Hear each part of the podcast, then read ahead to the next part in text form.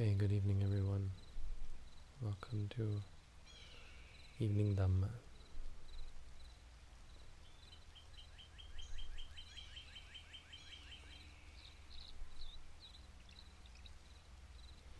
Tonight we're looking at purification of view. And this is the first of the purifications relating to wisdom.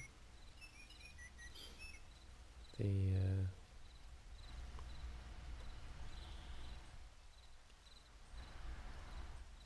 the first two purifications correspond directly with morality and concentration, or sila and samadhi. The third to the seventh, as I said, have to do with wisdom. So this is number three. And in a way, this is where it becomes more about results than about practice.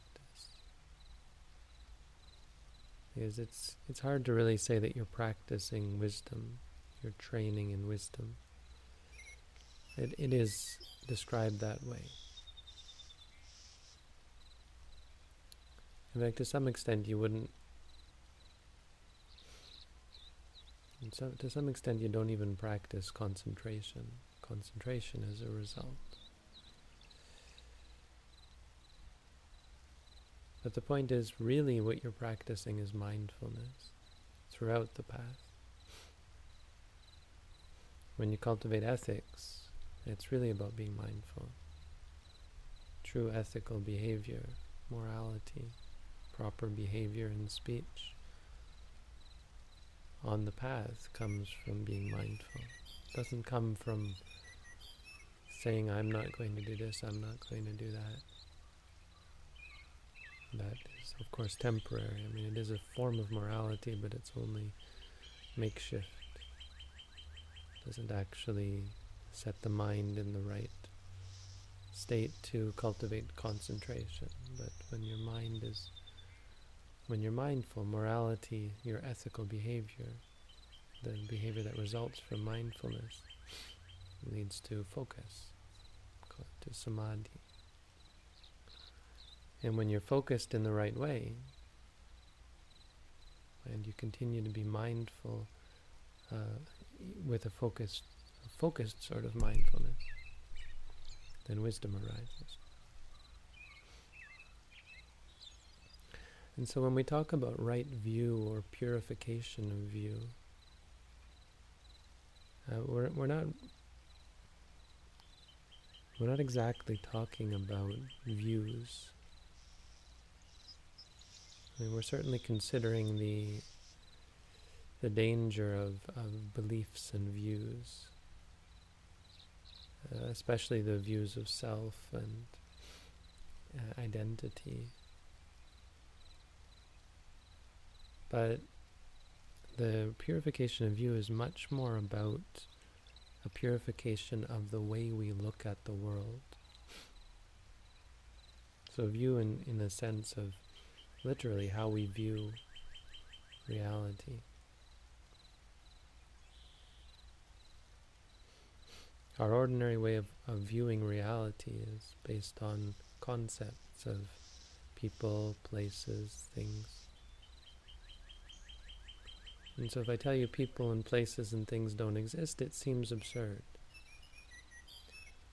And in fact, it, it is rather meaningless to say something like that. Because in order to say that something exists or doesn't exist, you have to ask in, in what sense. Right? In what sense do I not exist? Do you not exist? Obviously, clearly, in some sense, people, places, and things do exist.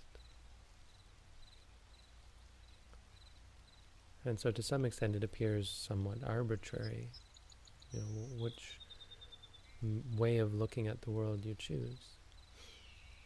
Obviously, if you choose to look at the world from a phenomenological point of view, based on experiences,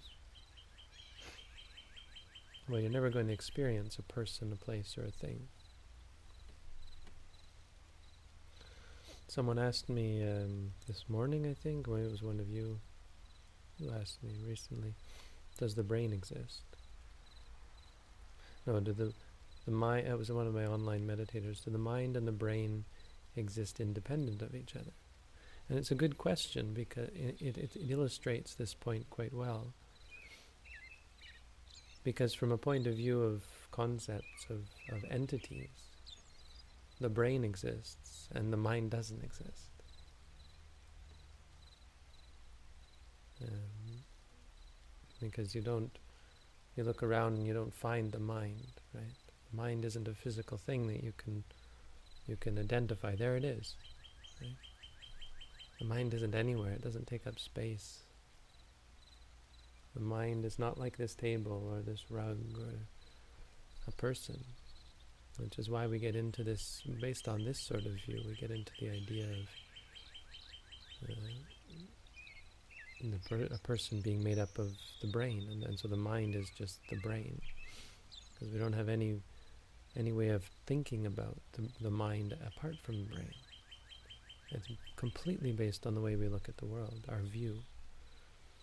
Contrary, from the point of view of, of phenomenon, from the phenomenological point of view, the mind exists, clearly. The mind is how phenomena are, are experienced, experienced. And the brain doesn't exist. Because suppose you see a brain, well, that's just seeing. And based on the seeing, there is the conceiving brain. It's just the conceiving.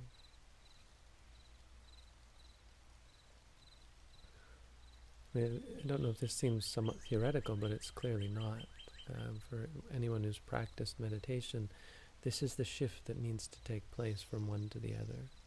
And the point, the claim I think that we would uh, clearly try to make quite clearly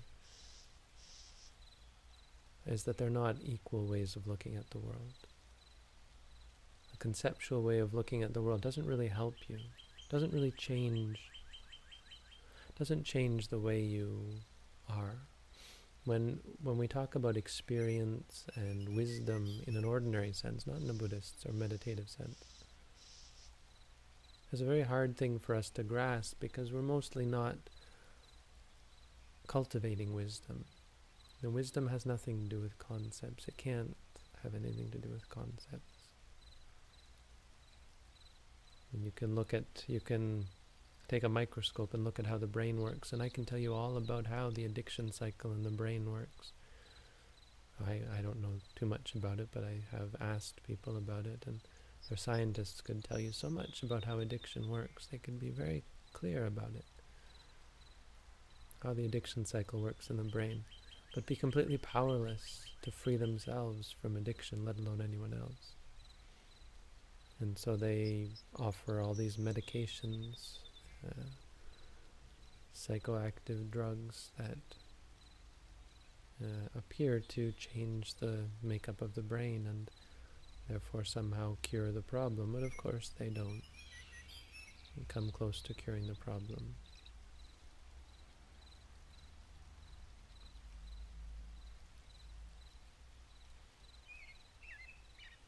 But when we talk about wisdom, we're talking about experience. We don't perhaps realize it, but we talk about people who have lived, uh, older people who have lived a long life, having wisdom. It has very much to do with the experiences, usually the suffering that they've gone through personally.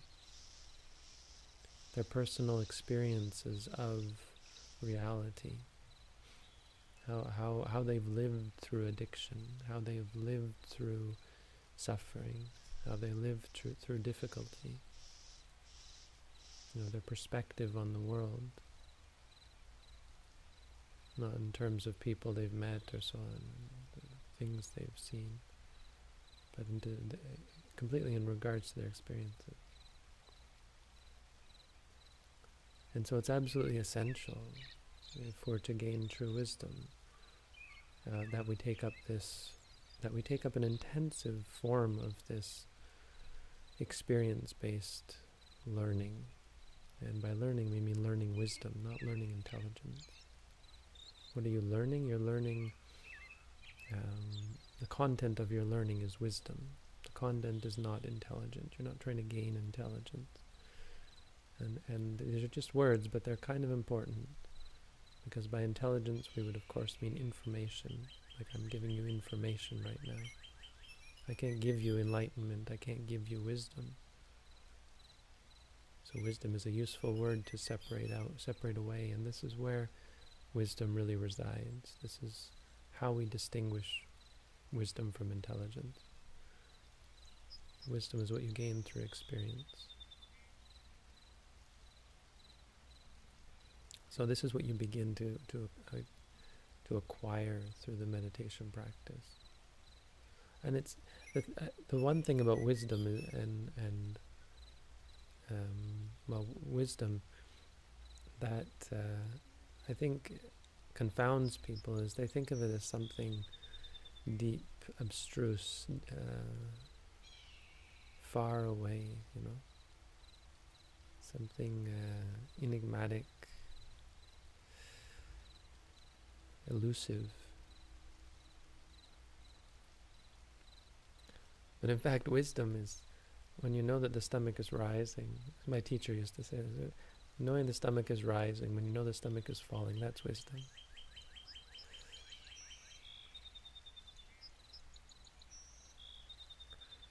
Wisdom is actually quite simple. Wisdom is to see things as they are. And the first step in wisdom is to be able to see the rising, to know rising is rising, falling is falling. I mean, the Buddha said as much, let seeing be seeing. That's how what we train. The first and most, sort of the, the, the, the, the most essential uh, stage of wisdom, uh, in, in some sense most most essential, because it it really sets you on the path. You know, without it, you're not even on the path. The most essential is this uh, this acquiring of right view, looking at the world in the right way. So when you walk, it's not you walking. An ordinary way of looking at walking is this is me walking right? So I ask you, right, stepping right, stepping left, are they one thing or separate things? You think, well, it's, you know, it's me walking, it's one thing. Of course, the meditator thinks that's absurd, right? If I told you this is one thing and this is the same thing, as you, at this point, I'm hoping that you're quite clear that they're two very, very separate things. Because they're two experiences. Very clear. It's something you should feel proud about. I mean, don't feel proud, but should give you confidence. Oh yeah, I'm not I'm not without wisdom. Because it, it seems quite simple, but it confounds people who haven't practiced meditation. So the first thing is the ability to separate reality into moments instead of things. Uh, an important um, milestone, if you will, is, is when the meditator makes the shift and realizes that entities don't exist. From moment to moment, all that exists is experiences that arise and cease. When you're walking, what is real? This idea of me walking, it's all up here. It's something you think, yeah, I'm walking. No, it's, this is you thinking. This is a thought. And that thought arises and ceases. The foot, the right foot moving, arises and ceases. The left foot moving. I mean, this is intellectual. I can tell you this. It doesn't really help you. There's two groups. Some people hear this and they think they understand it conceptually, they understand it rationally. And the other people are saying, well, of course, yes. This is how I see things. The people who have reached this purification of view. So, um, it's probably not, I mean, it's not incredibly helpful that I'm describing it to people who haven't meditated, but I assume that everyone here is, is on the verge of this. So I'd urge you at this point, and from this point in the, this series of talks, it's all going to be very much about your meditation practice. If you're not meditating, this sort of talk's not going to be very useful to you. And some, for some people, it might even be to their detriment. Because when they begin to meditate, they'll be looking and trying to, okay, he said, I'm going to see this, where is it? And, uh, mild detriment in the sense that you might obsess over it. And, but it's not, it's not um, prohibitive in the sense that it's going to uh, prevent you from realizing. You just have to be mindful when you're thinking, thinking. But this comes through mindfulness. The ability to understand death is what we, what we call it. And death is death of a person is just a concept. That's not what real death is. Real death is every moment. Understand that everything that arises ceases after just a moment. What really exists is not people, places, and things, it's experiences. To understand that this, this world of concepts is quite problematic because it, it belies a underlying impermanence, or it, it it masks an underlying impermanence. If you say this person exists, this is where the shock comes when they die. You think, well, what happened to the person? And we think of things as being this. And when they change, we get upset. When they break, when they disappear. If we understand reality from a point of view of, of experience, it's, it's quite useful. And there's much that comes from it, but basically what comes is we don't have these expectations.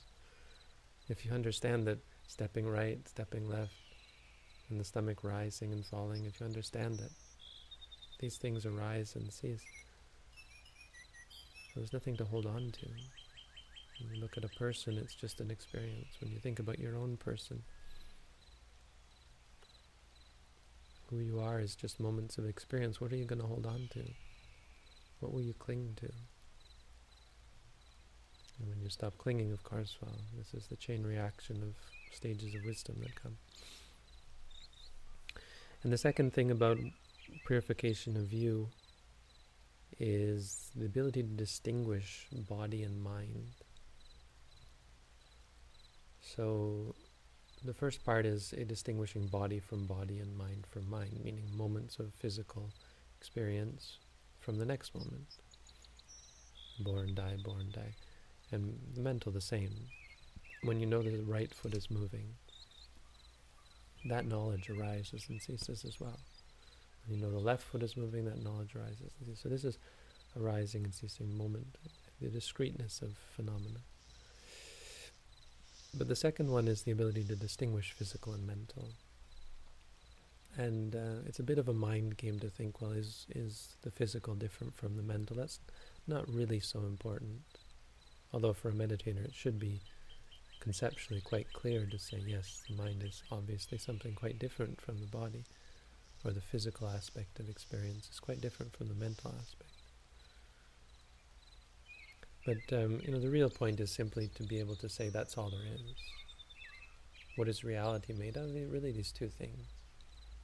There's physical aspects, clearly. I mean, when I walk, there's the feelings of pressure and hot and cold and hard and soft.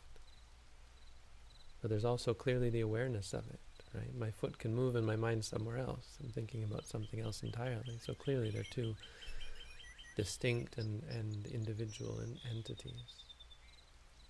If the mind doesn't go to the foot, there's no experience of, of walking. Right? So, so, and by that you think, well, if my mind is somewhere else, am I not walking? It's like if a tree falls in the forest and no one's there to hear, does it really make a sound? So what that tells us is that yes, no, the physical, in some sense, exists independent of the, the mental, because clearly, if my mind is distracted while my foot is still moving, right? It's not like reality goes on pause because the mind isn't focused on it. If you're driving down the street and you get distracted, it doesn't mean the car stops. The physical reality continues. But the mental reality uh, is, is distinct from the physical reality. And what's important about this is simply to destroy the notion of, uh, of a self or a soul.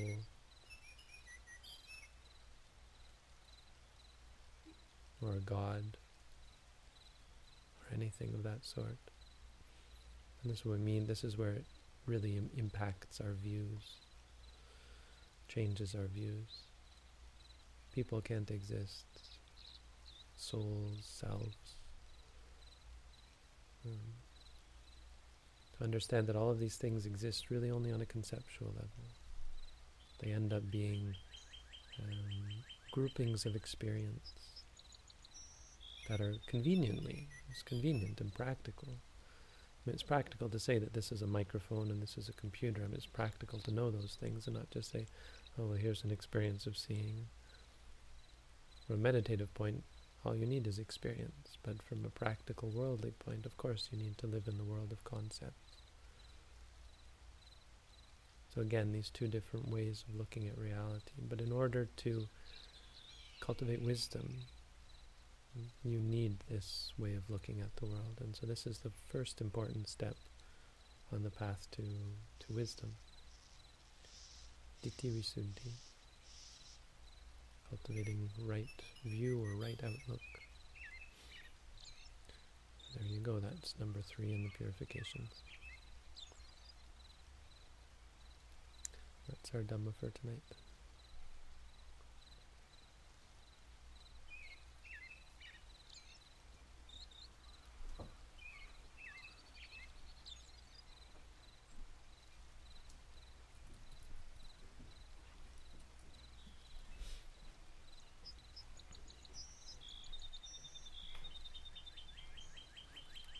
look at some questions now.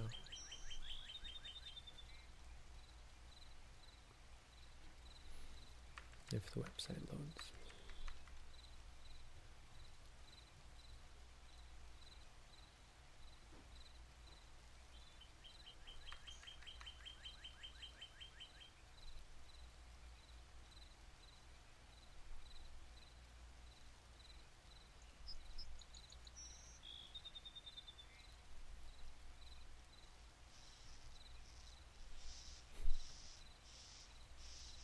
Alright, the website's not loading, so that's an excuse not to answer questions. That's all for tonight. Thank you all for tuning in.